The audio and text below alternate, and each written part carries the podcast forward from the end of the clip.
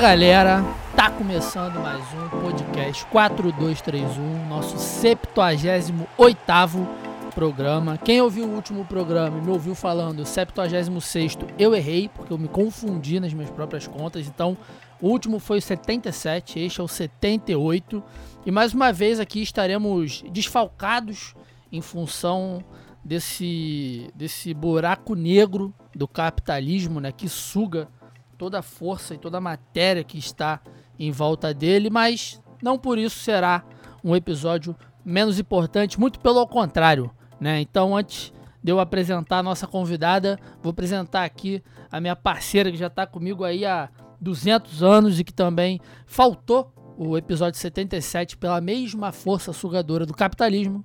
E aí, Julinhas? E aí, Vitor? E aí, povo do 4-2-3-1? Bom, eu tenho que pedir desculpas, né, pela essa minha ausência do último episódio, que fui realmente sugada pelo capitalismo. A gente já tinha tudo planejado e muito bom que essa nossa convidada topou dar aquela leve adiada no episódio, né? Uhum. Porque foi uma coisa assim super de última hora. E aí eu tive que adiar também essa estreia maravilhosa do meu microfone novo, muito do 4-2-3-1. Coisa linda demais esse microfone. Muito, eu tô me sentindo um nível de profissional que vocês não têm noção. É, gente, esse microfone, ele só foi possível por causa do Apoia-se, mas o Igão vai falar disso daqui a pouco. E com a gente aqui, nossa convidadíssima, que também já é da casa há bastante tempo, Layla. E aí, Layla, como estamos? E aí, pessoal, tudo certo? Aqui quem fala é a Layla, sou do Jogadelas. Estamos aí desde o ano passado nessa parceria que eu gosto tanto, né? A gente é fã desse podcast maravilhoso, das pessoas todas quase, né? Menos o Vitor. É... a gente está aí na encheção de saco desde o ano passado também, então eu acho que vocês vão ter que ouvir uns podcasts mais antigos para entender o porquê, eu não vou dar spoiler. Mas é isso aí, estamos aí para poder falar de um tema muito, sim, maravilhoso hoje, né? Não é novidade mais, mas continua dando o que falar. Antes da gente entrar no tema, né, da entrada aqui do próprio Igor, fala um pouquinho do Jogadelas lá, pra quem não conhece. Pra quem conhece, eu recebi notificações, recebi reclamações de que a torcida clama pelo podcast do Jogadelas. E aí, como é que fica? Pô, então, temos que conversar aí, né, sobre isso. esse filho que provavelmente vai nascer de uma cesariana aí, não vai ser um parto normal, vai ser aquele rolê a mais, sabe? Mas sim, nós estamos programando isso. Muito obrigada a todo mundo que está pedindo, é uma força a mais. Mas igual o Vitor aí já falou, o capitalismo tá sugando todos nós. É, então é bom, tá, né? Atrasando aí, né? É uma faca de dois legumes, é bom e ruim. Pois é. Exato. É aquele rolê, né? Mas, bom, o Jogadelas tá aí, então, gente, com uma plataforma aí online pra gente poder estar conhecendo e aprofundando mais, né? Futebol menino. Então, a gente tá discutindo em todas as redes sociais, apresentando aí os resultados dos jogos, as transações do mercado. É pra vocês conhecerem as jogadoras, conhecerem esse mercado aí, que não é tão novo, mas que está... sendo valorizado, né, ultimamente, né, nos últimos anos, principalmente depois da Copa aí do ano passado. Então, bora conhecer o Jogadelas, Jogadelas em todas as redes sociais, só no Instagram que nós estamos, @jogadelasoficial. E bora conhecer, bora seguir a gente, que a gente tá dando aí o que falar, né? É isso, então. Quem não conhece, por favor, conheça, porque não dói nada e vai ser... muito bom de conhecer. E fechando aqui nossa mesa, Igor, ele não estará aqui presente ao vivo conosco, mas deixou um recadinho bem bacana para esse nosso início de episódio. Saudações, podosfera! Bom, como falamos no episódio anterior, capitalismo tem dessas, né? Um dia a gente está por cima da carne seca, no outro a gente está no fundo do poço. Então... hoje, infelizmente, vou ter que me ausentar do programa, mas não por isso não vou deixar de mandar um recado aqui para os meus amigos de mesa e também para você, ouvinte, que ainda não é um sócio torcedor desse podcast. Por favor, entre no nosso Apoia-se. O Vitor deixa toda vez na descrição do post o link do nosso Apoia-se. Então, por favor, pelo esse trabalho árduo do nosso editor de botar um link na descrição, por favor, se inscreva, deixa ali a sua Coca-Cola mensal para a mídia independente, para o podcast independente. Se você acredita no nosso trabalho, porque estamos fazendo grandes investimentos, como o novo microfone da Julinha. E também não posso esquecer, senão sou cobrado nas ruas, nosso grupo do WhatsApp está sempre aí aberto para te receber e receber também seus vizinhos, seus parentes, seu pai, talvez seu sogro, se você quiser convidar o seu sogro para um grupo de família, porque é um grupo de família, ali então, somos todos muito amigos, todos muito educados, às vezes tem alguém ali que passa um pouco do tom, mas aí a gente resolve muito rápido essa situação. Então, sejam bem-vindos ao nosso grupo do Zap, se associem ao podcast 4dois3um e, por favor, aproveitem e se deleitem com o episódio de hoje, tá? Forte abraço, Igor Roales, já sabe, me segue lá nas mídias sociais, quero ser blogueiro, quero ganhar mimo, então, por favor, um abraço, um beijo, tchau. É isso, apresentação do Igão, dando aí dois recadinhos muito mais que importantes, né? Tanto o Apoia-se, para quem puder, né, contribuir com essa Coca-Cola mensal, ou uma caixa de leite, ou até um maço de cigarro e meio, que a gente está te ajudando a não consumir por mês. Então fica aí nosso pedido para quem quiser, para quem quiser não, né? Para quem puder, para quem não puder também, só curtir, compartilhar, entrar lá no grupo.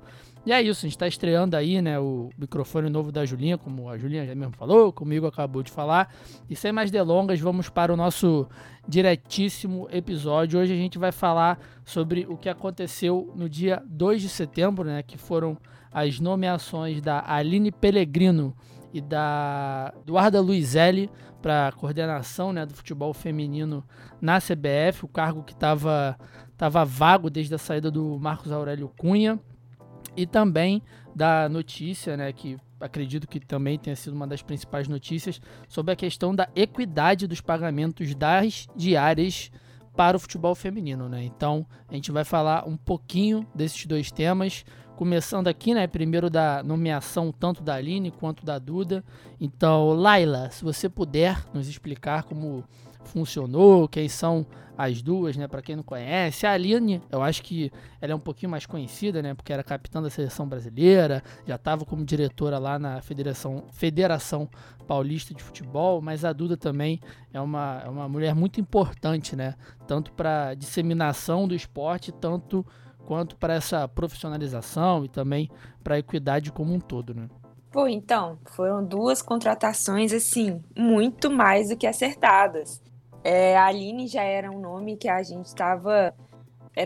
a gente falando assim, né, o pessoal aí que trabalha diretamente com o futebol feminino, a gente já especulava muito e a gente também até dava aquela militada mesmo para poder ser ela, porque a Aline é um grande nome, ela é um fenômeno aí do futebol feminino, entende muito...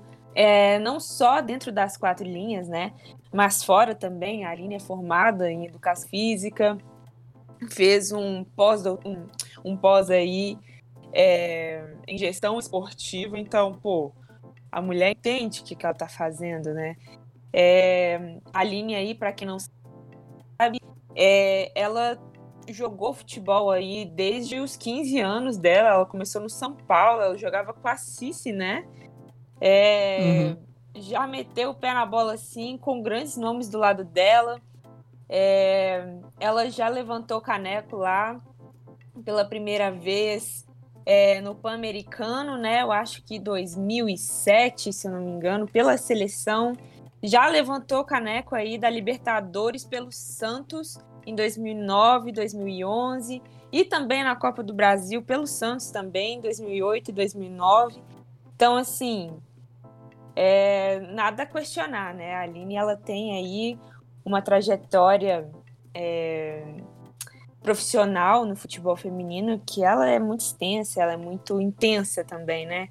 E ela tá aí, ela agora, depois de ter se aposentado em 2013, se eu não me engano, ela assumiu alguns cargos de comissão técnica, né? Ela estava como técnica de...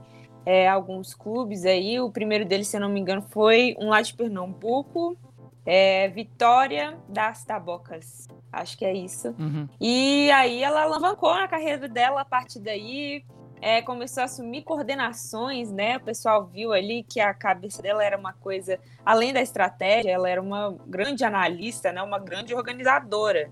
Então ela foi para o departamento de futebol do Clube Sírio. Depois ela foi supervisora do Corinthians, quando tinha essa parceria com o Audax. Depois foi para o departamento de futebol feminino da FPF, né, a Federação Paulista de Futebol, e agora está aí ocupando, depois de ter tido um grande destaque na FPF, está ocupando agora o cargo de coordenadora de competições femininas aí da CBF. Ou seja, é um cargo mais aberto, né? Ela vai ser uma coordenadora de algumas modalidades, se eu não me engano. Falar um pouquinho aí, se vocês tiverem algo para falar da Aline também, para acrescentar, para não ficar só eu também. Cara, eu acho que uma coisa que eu posso super acrescentar a tudo que você já falou, e claro que eu reitero tudo que você já disse, é que todas as pessoas que vão para a seleção, vão para qualquer cargo importante de gestão de futebol, do Brasil todo, né, da CBF, da seleção, seja o que for, assim, do futebol, e que tenham vindo da Federação Paulista de Futebol, elas sempre vão ser muito bem-vindas, porque realmente a Federação Paulista de Futebol é o que a gente tem de mais organizado no futebol feminino no Brasil, e é referência para todos os outros estados em como fazer essa bola rolar ali muito bem para o futebol feminino. Eu acho que claro que também tem que melhorar, mas é o que a gente tem de melhor no Brasil. Então, quanto mais essas pessoas crescerem ali dentro, melhor vai ser para o nosso futebol feminino a nível nacional. Pô, sem dúvida nenhuma, né? Uma grande prova disso é dessa última convocação que a Pia fez aí, para quem não está sabendo. Teve uma convocação das atletas aí que atuam só dentro do Brasil, né, por causa dos limites aí, né, para cuidados com a saúde por causa da Covid. Somente atletas que atuam dentro do Brasil puderam ser convocadas. Então, a gente vai ter aí um leque de possibilidades maior, com algumas novidades. E foram 24 selecionadas, né, e dessas 24 mulheres, 20 jogam em equipes de São Paulo, 20 das 24, então assim, quer prova maior de uma organização do que essa? Eu acho que é difícil, né? Não tem, né? É realmente um super reconhecimento do trabalho que eles vêm fazendo. Pois é. Passando para a Duda, né? Eduarda Luizelli aí, ela vai estar ocupando o cargo de coordenadora da seleção feminina. Ela que vai ocupar, no caso, o cargo que era do MAC, né, Aurélio. Do Marcos Aurélio. E ela é uma baita referência também, né? Também já foi jogadora, só que o destaque dela foi mais na gerência também, né? Ela foi, ultimamente, né, antes de ocupar esse último cargo aí, o cargo atual, na verdade, né? Confundi. De coordenadora da seleção feminina, ela atuava na gerência das gurias coloradas, né, do Internacional lá, as atletas do Internacional, e não por coincidência, né, mas a Duda, ela foi revelada dentro do Internacional mesmo, lá em 1900 e alguma coisinha, 1980 e alguma coisa. Ela também já jogou na Itália, né, no Milan e no Verona. Ela foi a primeira gaúcha a atuar fora do Brasil, gigante. Depois ela passou a ser a coordenadora de futebol feminino aí no Internacional, depois de ter aposentado, obviamente, né? E, primeiro ano aí de coordenação dela, que ajeitou o time e tudo mais. Já na Série A2, as gurias coloradas chegaram aí nas semifinais no primeiro ano, e logo depois já conquistaram a vaga na U no ano seguinte, né? Então, assim, não é só dentro de campo que a gente vê aí as possibilidades de um resultado excelente, né? De uma boa equipe, a gente tem que ver na gerência também, né? Tanto para poder fazer as transações do mercado, né? selecionar jogadoras, dar aquela oportunidade para aquela mina que tá ali na categoria de base, que tá querendo mostrar resultado. Então, assim, a Eduarda, né, a Duda Luizelli, ela é um exemplo de, não só de superação, mas de uma grande coordenação, de uma grande organização, né? Colocou as coisas ali na linha, colocou as meninas para frente e o Internacional alavancou, né? Hoje tá aí jogando A1, tá batendo de frente com grandes equipes, não abaixa a cabeça e tá dando resultados, assim, esperados, né? A gente não pode aí comparar com o Corinthians da vida ainda, mas para uma coordenação, assim, jovem, digamos que a Duda simplesmente foi um foguete no Internacional. Foi impressionante essa super alavancada que o time deu em 2 temporadas. É muito difícil a gente ver isso acontecer. Eu fiquei, assim, impressionada até entender que era realmente uma mudança total de filosofia do time com essa entrada da Duda como coordenadora. O interessante, né, desses 2 nomes, tanto da Duda quanto da Aline, é que são gerações diferentes, né, do futebol. A Duda é cerca de 10, 11 anos mais velha que a Aline, e também elas tiveram carreiras que se complementam, né? A Aline, como a Layla falou, ela começou gerindo, né, fazendo a gestão ali de alguns times, mas a chegada dela na Federação Paulista de Futebol já teve uma situação mais política, né, dentro do próprio futebol feminino. Não à toa, é um estilo de cargo que ela vai ocupar na CBF agora. E a Duda também, né, vocês estavam falando do início de carreira dela, eu fui ler aqui, né, dar uma pesquisada pra gente fazer o episódio. O próprio site do Internacional fez meio que um resumo, assim, né, da passagem dela pelo Inter na vida dela toda. Ela estreou com 13 anos de idade profissionalmente pelo Inter, lá em 1984, e só teve essas 2 passagens rápidas, assim, pelo Milan, pelo Verona, também passou pelo São Caetano no finalzinho da carreira dela, mas como jogadora e também como gestora, né, como gerente de futebol feminino, a vida toda dela foi no Internacional. Inclusive, em 2004, quando o departamento de futebol feminino do Inter ele encerra suas atividades, né, foi no mesmo ano que a Duda encerrou a carreira, ela continuou uma escolinha de futebol dela dentro do clube que durou cerca de 9 anos, ou seja, ela sempre esteve ali envolvida com essa fomentação do futebol feminino desde a base, principalmente. E aí em 2017 já chega, né, mais atualmente do que a Layla e a Julinha falaram, né, desse time profissional, né, do departamento de futebol feminino do Inter ter voltado com o comando dela ali, e são duas escolhas que se complementam totalmente, tanto dentro de campo, né, que são 2 carreiras incríveis que elas tiveram, tanto pela seleção quanto pelos seus times, e fora de campo também, uma tendo essa gerência mais, né, de base, de atletas mais perto ali do campo, e a Aline tendo esses cargos um pouco mais políticos, né, que fazem muita parte, principalmente do futebol feminino, que está cada dia crescendo, né, nessa... Ai, me perdi o fio da meada. Tá crescendo nessa profissionalização, né? Então, são 2 nomes muito interessantes e que a gente nem pode comparar com o Marcos Aurélio Cunha, né, cara? Que não tinha...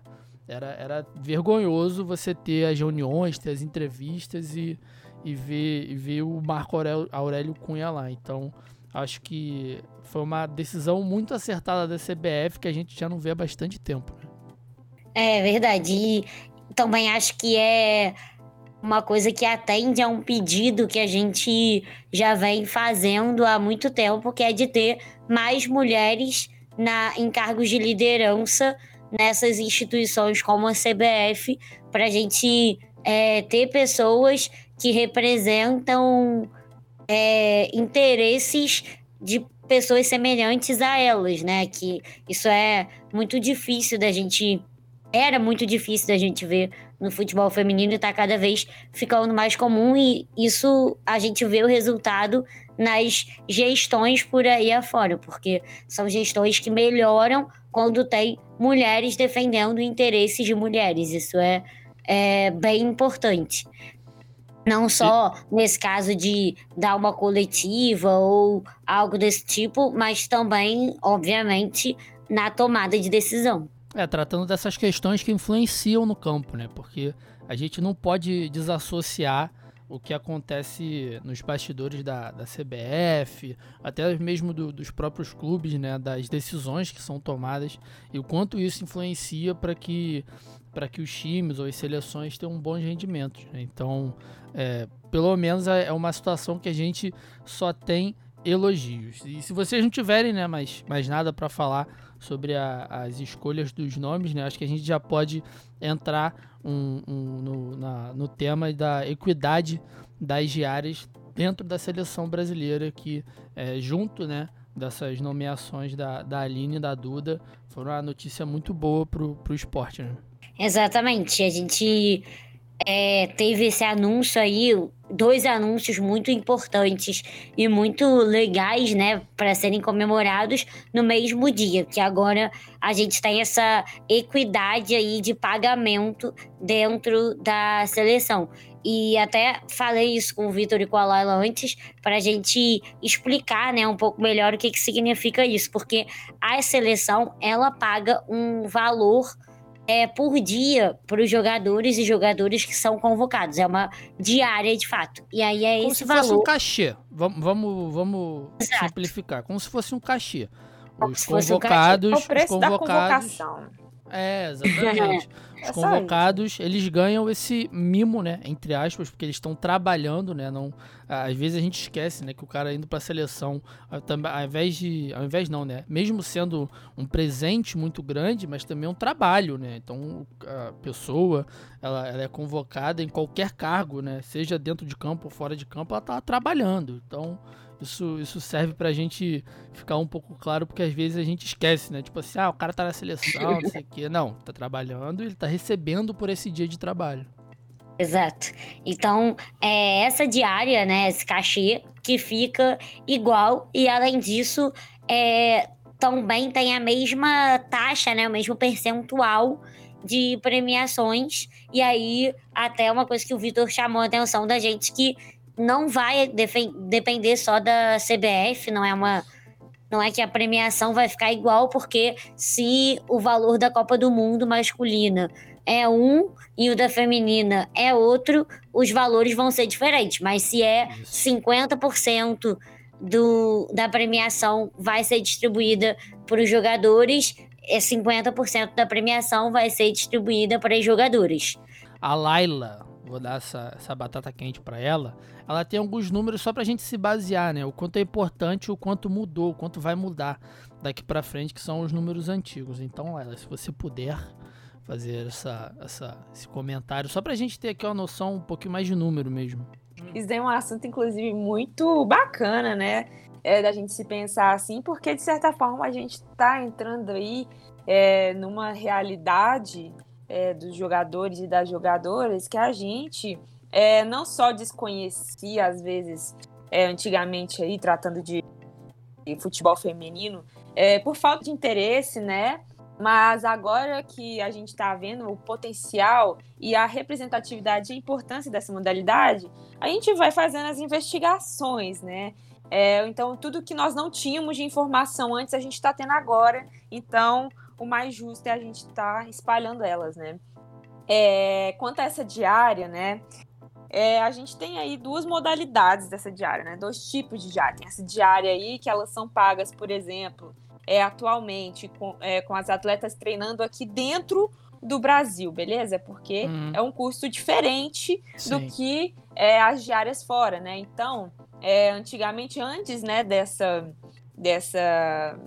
decisão pela equidade salarial, as diárias dos atletas masculinos aí, eles recebiam cerca de R$500, né, durante 3 anos, eles recebiam R$500 por dia aí, e as mulheres recebiam metade, R$250, né, e isso não mudava tanto para as mulheres em questão de diárias internacionais, porque os valores do futebol masculino, dos atletas masculinos, eles eram multiplicados, né? E eles eram aí pagos em dólar, quando as as convocações, os treinos das convocações, eles eram feitos fora do Brasil e as mulheres continuavam recebendo em reais e o mesmo valor.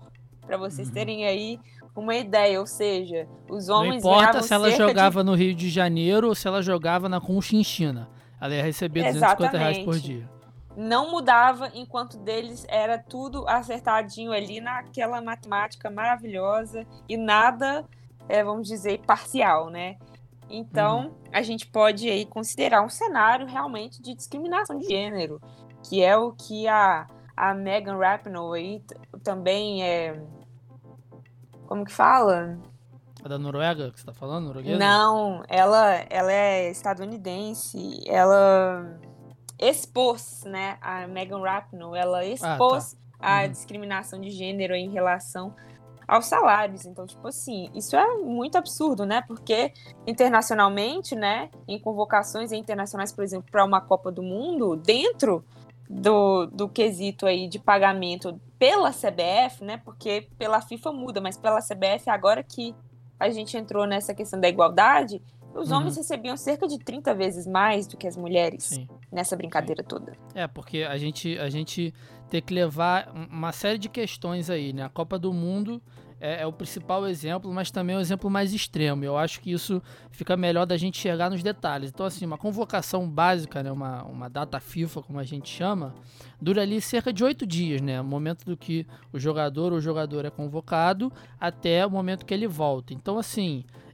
E a maioria dos jogadores convocados, tanto das duas seleções, eles atuam fora do país, né? Agora que o Brasil tá, como a gente tá falando aqui o tempo todo, profissionalizando, tá aparecendo novos nomes, mas via de regra, atuam fora. Então muitas vezes os camps, né, os treinos, são realizados fora do Brasil. A própria técnica é sueca. Então, assim, ter essa igualdade, por exemplo, de uma semana de jogos na Europa, sei lá, contra a França e contra a Itália, isso muda muito o parâmetro de tudo, assim. Você recebeu R$250 e você recebeu o valor que é justo de você receber, porque o trabalho é o mesmo, né? Inclusive, é algo que nem deveria ser diversificado. Então, a Copa do Mundo, como ela dura no mínimo 2 semanas, né, que são a fase de grupos, mas o Brasil sempre passa, então vai durar ali 3, 4 semanas. Cara, isso aí é uma... a gente tá falando de mudança de vida, né, dos atletas, literalmente, porque você recebe o que você não recebe no seu clube, às vezes você vai conseguir receber até mais do que você recebe normalmente, e vai conseguir cuidar da sua vida, porque no final das contas as pessoas trabalham para encaminhar as próprias vidas, né? Então, uma coisa que eu até li aqui, que as Vibradoras escreveram, né? Essas notícias que a gente está debatendo aqui não deveriam nem ser classificadas como boas ou ruins, comemoradas ou não, porque é apenas o justo, assim, é apenas o que tem que ser feito, não é para tratar como se fosse, sabe, uma coisa extraordinária, porque é algo tão natural. É mais que obrigação, né? É mais que obrigação, e foi até maneiro a Layla falar, porque antes da gente gravar aqui, era até a situação que eu não sabia, a própria Federação dos Estados Unidos não tem essa equidade, né? Pois é. E olha que nos Estados Unidos, né, é absurdo pensar nisso, porque a seleção dos Estados Unidos feminina é sempre campeã mundial. Eu tô aqui exaltando, mas é porque é real, elas realmente são as melhores do mundo há muito tempo, enquanto que a seleção masculina não é assim tão boa, chega a não passar da primeira fase da Copa do Mundo, chega a nem ir para a Copa do Mundo, como aconteceu nessa última Copa. Então, assim, não faz o menor sentido. A gente chegou agora ao ponto das duas seleções, a feminina e a masculina, se unirem e irem para a justiça pedir essa equidade, que é, assim, uma coisa completamente estranha de se ver, né? Pô, inclusive nós temos aí mais números, né? Graças a Deus, porque gostamos de números, né? A gente fala assim, né? Então, a gente sempre fala muito da questão de renda, né? De investimento. E isso daí é uma realidade, pô. A gente tem que entender também, normal, a questão da renda, a questão dos campeonatos. Mas isso já não é realidade mais lá nos Estados Unidos, né? Enquanto que aí entre 2016 e 2018, a seleção feminina gerou aí cerca de $50 milhões, enquanto a masculina gerou 40 e poucos, alguma coisa assim. Então, a questão delas irem para a justiça, né? O que a justiça também de lá alega é essa questão da renda. Se a seleção rende menos, ela vai receber menos, mas isso já virou o oposto, né? A situação já virou completamente moeda, porque justamente é o oposto. A seleção feminina realmente está rendendo muito mais, principalmente aí depois da Copa. Então, assim, isso é até mesmo uma questão de incentivo, sabe? Porque quantas vezes aí a gente vê num campeonato da vida, principalmente aqui no Brasil, jogadoras atuando com uma jornada dupla de trabalho para poder ganhar ali uma merrequinha no futebol, mas tem que continuar trampando fora para poder se sustentar, entendeu? Então, assim, é complicado a gente falar a questão só de renda, porque a gente não pode esquecer do contexto histórico todo, né, pô? As equipes femininas e masculinas não partiram do mesmo lugar. Então, como que a questão da renda ela vai se equiparar se não tivermos aí uma forma de reparação? Entende? Então, usar esse argumento de falar que a seleção, né, as equipes, a seleção, toda hora tu fala seleção, que a equipe feminina, ela não rende tanto quanto a masculina e por isso tem que ganhar menos, ela é um pouco desonesta, né, para não falar outras coisas aqui, mas justamente por conta disso, porque as equipes femininas, o futebol feminino não teve o mesmo tempo aí, nem a mesma aceitação dentro de um mercado que historicamente é composto, feito por e para homens, né? Se a gente for olhar historicamente. Então, como que a gente vai trazer isso com mais honestidade, né? Como que a gente vai falar, rende menos porque é chato? Ou então porque tem menos tempo de mercado? Tem menos tempo de mercado porque a gente foi proibida de jogar futebol durante muito tempo, né? E aí, quando volta, não tem investimento. Então, assim, é realmente uma coisa a gente olhar mais a questão da nossa honestidade e informação que a gente tem do que olhar só as questões econômicas em si. Sim, até porque para sair de um certo patamar precisa sempre de um empurrãozinho. A gente está falando de capitalismo, não é, sei lá, meritocracia pura. Então, vai precisar de um primeiro investimento para a coisa mudar de figura. Não tem jeito. Então, assim, eu acho que também por isso que é tão importante que a gente esteja vendo esse tipo de movimento, que apesar de ser um pouco obrigação, como a gente falou aqui, é uma coisa que não acontece. Então, se a gente vê acontecendo, a gente vê que tá andando para frente, sabe? O Brasil é o primeiro da América do Sul a fazer isso. Então, assim, olha já o tamanho desse movimento, sabe?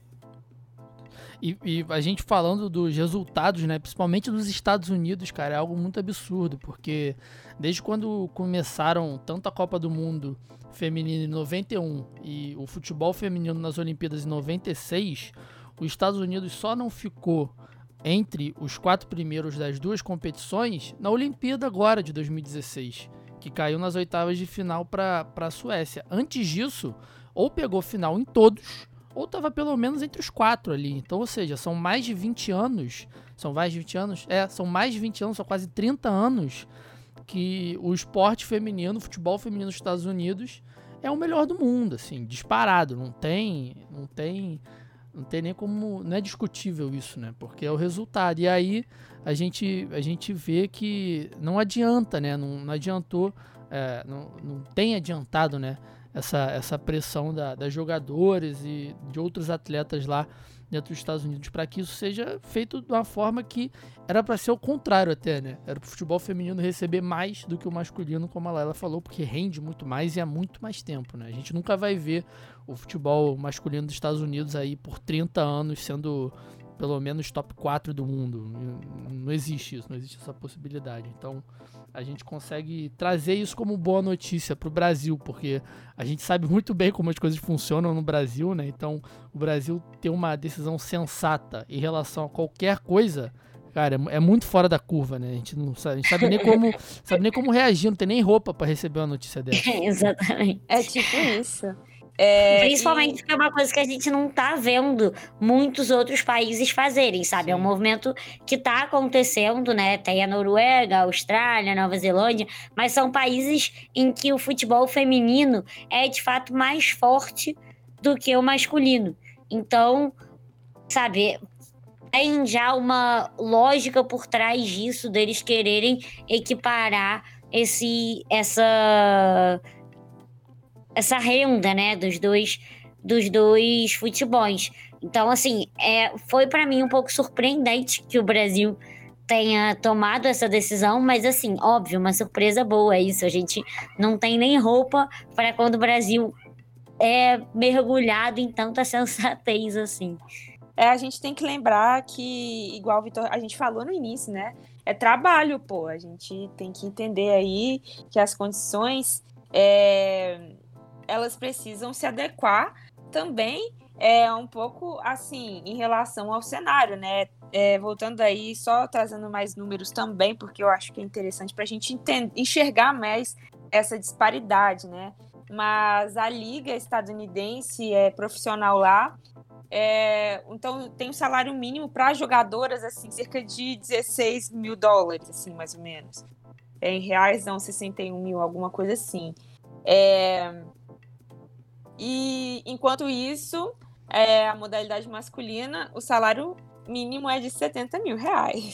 Então, assim, aí a gente lembra aí como que as mulheres estão produzindo muito mais, estão trazendo muito mais premiações em campeonatos nacionais e internacionais. E aí a gente lembra ali daquela pessoa falando que o futebol feminino não é mais rentável, que as jogadoras ganham menos coisas, mas alguma coisa assim. Mas a gente vê esse exemplo muito claro lá nos Estados Unidos, que o futebol feminino é muito mais rentável, que as jogadoras, elas atuam em modalidades, tipo assim... modalidades não. Em campeonatos que elas... tem um grande número de vitórias, muito maior do que o masculino. E aí o salário delas é quase 10 vezes menor do que o desse salário mínimo, né? Inclusive, eles recebem alguns ônus, né, de pagamento lá, algumas compensações de campeonatos, né, internacionais. E para poder ficar no top 10, a seleção masculina lá recebe cerca de $17 mil, enquanto as mulheres receberam um bônus aí de $8 mil por ter ficado entre as 4 melhores. Então, assim, de onde que vem esse critério, entende? São coisas que a gente tem que questionar, não precisa ficar com medo ou então, de alguém chegar e falar assim, pô, mas você não está entendendo a questão do mercado, ai, é um investimento. Tu pergunta pra essa pessoa se ela já investiu em alguma ação na vida dela, ou se ela investiu se deu certo. Gente, então, é aquele rolê, né? Agora pergunta por quê que uma equipe masculina que quase não chega no top 10 de nada ganha um bônus 2 vezes maiores do que mulheres que ganham campeonatos em primeiríssimo lugar durante vários anos consecutivos da carreira delas. Isso daí é inquestionável, cara. Isso daí dá até vergonha. É um argumento que acaba com qualquer discussão, né? Não tem essa de mercado, não tem nada que vai bater isso, porque é resultado puro a seleção dos Estados Unidos. Fez economia lá em Taubaté e tá querendo, sabe, opinar, pô, não dá.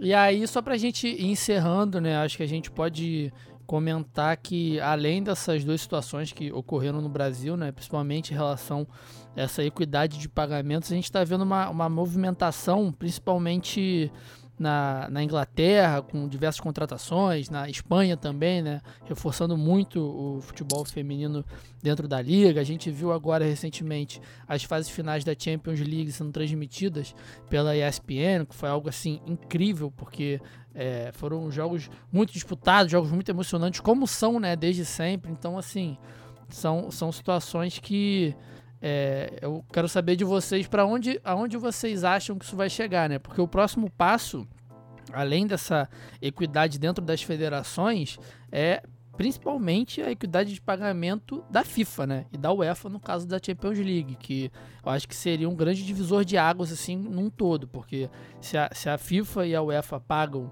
a mesma premiação para a Copa do Mundo e para a Champions League, cara, é uma subida de patamar, de qualidade de jogo, qualidade de tudo, de curto, médio e longo prazo, um pacote completo, que é, sim, calculável, porque você começa a fazer a tal da roda girar, né? Que o amigo lá de Taubaté não vai conseguir te explicar como que a roda não gira pro futebol feminino dos Estados Unidos, mas é só investindo que essa roda gira, né? Porque como o trabalho da Duda, principalmente, mostrou na carreira toda dela, que ela sempre trabalhou muito com a base, é algo que dá fruto, se for feito do jeito correto. Então, quero saber de vocês se vocês acham que, tipo assim, vai ter que a Federação dos Estados Unidos ter equidade, a Federação do país XYZ ter também, para aí a FIFA e a UEFA, por exemplo, também terem essa equidade de premiações.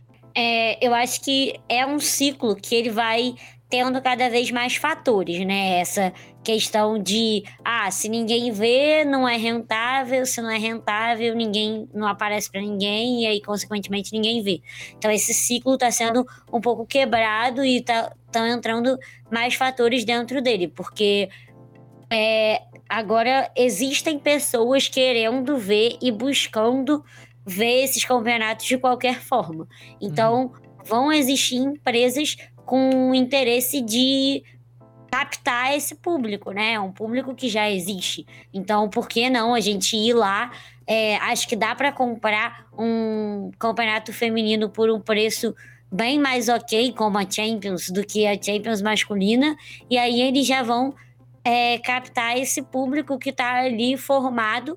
E conforme mais pessoas conseguem ver esse conteúdo a partir do momento que ele está ali na televisão, né? Fica muito mais fácil, você não precisa ficar catando um bando de link louco na internet para acessar, para assistir o jogo. Então, a partir do momento que ele está ali na ESPN, no mesmo dia que uma final de Europa League, você vai acabar vendo as duas coisas e aí já começa a se interessar mais pela modalidade, e outras empresas podem querer transmitir também outros campeonatos. Então, eu acho que essa coisa da transmissão na TV, seja na TV fechada ou aberta, que na Copa do Mundo a gente viu na TV aberta, né? E agora a Champions, que é o campeonato maravilhoso, Champions é maravilhoso, não importa se é feminino, se é masculino, é incrível, exato. É muito bom.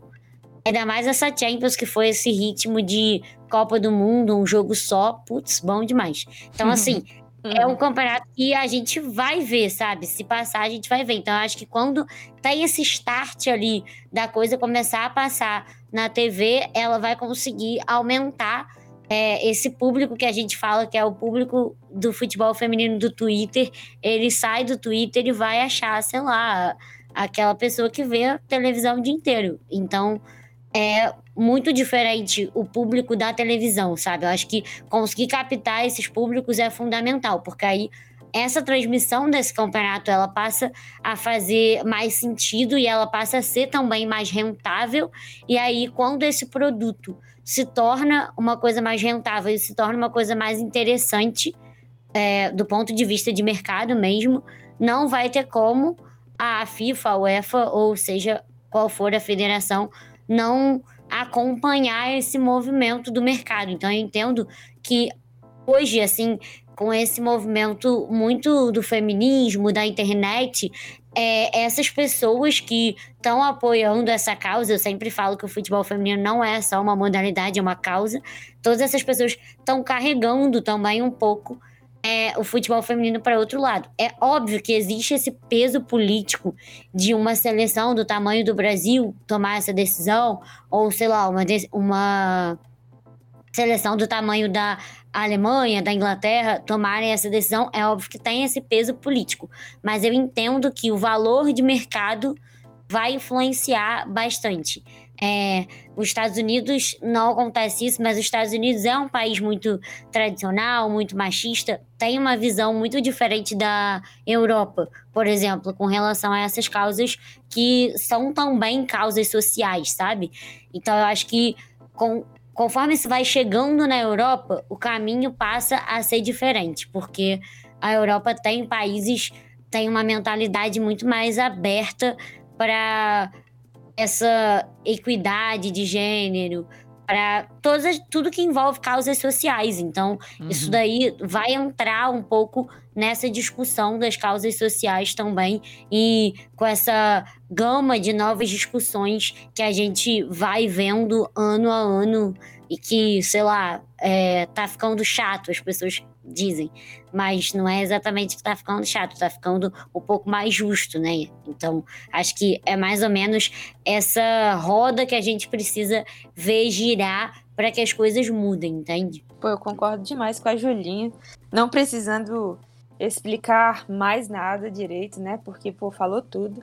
Mas eu acho que também a gente pode acrescentar aí que vai ser bem na base do aceita que dói menos, sabe? Porque, sim. Pô, é um mercado novo já, entende? Nada veio de mão beijada em relação ao futebol feminino, nada. Sim. Se o futebol feminino não fosse uma pauta política, a gente não teria conseguido, pela insistência, a atenção de investidores, a atenção da mídia. Então, sim, o futebol feminino, ele chegou onde que está por causa das pautas feministas, por causa das pautas políticas. E isso engloba o futebol inteiro. Pô, eu falei num debate que eu ministrei no Mineirão esse ano, no início desse ano, que eu elogio muito Bahia pela transparência que eles têm com as ações afirmativas e que como isso repercute no comportamento, na conduta, tanto da gestão interna ali, quanto dos torcedores. Pô, eles fizeram cartilhas falando sobre assédio dentro de estádio, deram aí uma valorização para o futebol feminino deles. Então, assim, são coisas que repercutem de dentro para fora. Os clubes de futebol colocam sei lá, milhares de pessoas, dezenas de milhares de pessoas dentro de um estádio de futebol, e aí tu me fala, né, a pessoa vira e fala que futebol não tem nada a ver aí com política, sendo que a gente coloca ali milhares de pessoas dentro de um lugar só, movido por vários sentimentos que são, inclusive, tipo assim, que conduzem uma sociedade, que caracterizam uma sociedade, entende? E a sociedade é política, a gente volta o tempo inteiro, todos os ambientes que a gente frequenta estão formando a nossa opinião. Então imagina aí se os clubes de futebol, se as confederações se posicionassem quanto à conduta, quanto à consciência, o quanto as próximas gerações e a geração atual forem se conscientizando assim, como eles vão começar a abrir a cabeça, né? Abrir essa portinha aí do entendimento e começar a entender o que significa o valor de uma equidade, né? O que significa uma pessoa dentro de uma sociedade, o valor de um corpo humano ali, né? Então, assim, a Julinha falou tudo em termos aí de mercado, mas eu acho que a gente não pode de jeito nenhum estar se restringindo só a isso. Todo mundo tem que estar sempre lembrando que nada veio de mão dada, que se nenhuma mulher tivesse levantado a voz dentro do esporte, nada teria acontecido, nada teria vindo de mão beijada, nenhum homem bonzinho teria virado e falado eu acho que o futebol feminino merece um destaque aqui e agora eu acho que eu como homem vou ser feminista, vou depositar aqui R$100 na conta para elas fazerem um lanche e trabalharem com mais felicidade. Nenhum cara ia fazer isso, entende?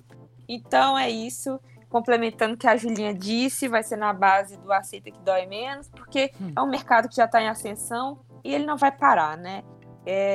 Foi merecido e estamos aí só crescendo, pô. Agora, em questões de FIFA, equiparação aí de salários, ou então das transações, né? De jogadoras mesmo, eu acho inconcebível uma pernilha hardware da vida ser vendida aí por 2 milhões, enquanto a gente vê jogadores bem meia boca, assim, fazendo uns 10 milhões ali, né? Complicado. Quando a gente chega nesse ponto aí das negociações. Se a gente for entrar nisso aí, cara, a gente vai ter uma lista. Eu tenho de cabeça acho que uns 200, que você fala assim, como pode? Meu Deus do céu. Eu queria esse dinheiro. Só metade desse dinheiro resolvia a minha vida, entendeu? E puta merda. Mas enfim, acho que a gente encerra, né, muito bem aqui esse episódio, né? Tanto sobre a nomeação da Aline da Duda, quanto sobre a equidade, não só na CBF, né, mas no mundo como um todo. E Layla, Jogadelas, suas redes sociais, seus outros trabalhos diversos, onde quem não te encontra pode te procurar. Pô, então, tô aí nas redes sociais com o Layla Grigório, né? E o Jogadelas é @Jogadelas, vocês podem encontrar a gente em todo cantinho aí. Segue a gente lá. Inclusive, gente, novidade aí, legal também, só para não restringir só o Jogadelas, falando aí do futebol feminino como um todo. Hoje a FIFA liberou uma lista de plataformas que trabalham com futebol feminino. Tá lá no perfil oficial da FIFA, liberou no Twitter essa lista, mas deve ter sido divulgado em outros lugares. E temos aí as Vibradoras e o Planeta Futebol Feminino do Rafa Alves, queridíssimo Rafa, que saiu como referência desse trabalho incrível, dessa modalidade. Então, em nome do Jogadelas aqui, estou dando parabéns para essas duas plataformas incríveis, que é muito, muito bom mesmo ver tanto reconhecimento, porque é um trabalho que só a gente sabe, né? É um trampo daqueles, né? Procurar informação, via a jogadora, enfim, aquela briga toda. Então, parabéns, pessoal, por isso. E, gente, dá uma olhadinha lá que tem muita, muita, muita página mesmo legal para poder acompanhar. É isso. Julinha, mais um episódio, uma boníssima noite. E dê aí suas considerações finais também. Eu só reitero isso que a Layla falou sobre os trabalhos das vibradoras e da galera do PFF. Realmente são dois trabalhos incríveis e que valem super a pena ser acompanhados. Eles estão lá no Twitter, você segue eles que eles já vão aparecer no seu feed. Assim, ó, a notícia chega pra você. É a melhor forma possível de conseguir esse tipo de informação, que é super de qualidade, confiável, trabalhos maravilhosos que devem sempre continuar crescendo. Sim, mais um episódio, terminando, né, mais um episódio, e acho que essa discussão aqui foi mais que justa para esse nosso momento aqui, até esse momento conturbado de pandemia, que a gente não quer nem falar tanto dessas politicagens de futebol, mas que é uma política um pouco mais positiva e que mais uma vez só mostra que futebol e política tem tudo a ver. A gente tem vários episódios aqui que a gente comprova isso, e esse só foi mais um. Adorei o episódio, muito obrigada, Layla, por ter vindo até aqui mais uma vez, foi incrível. Então é isso, finalizando aqui nosso 78º episódio.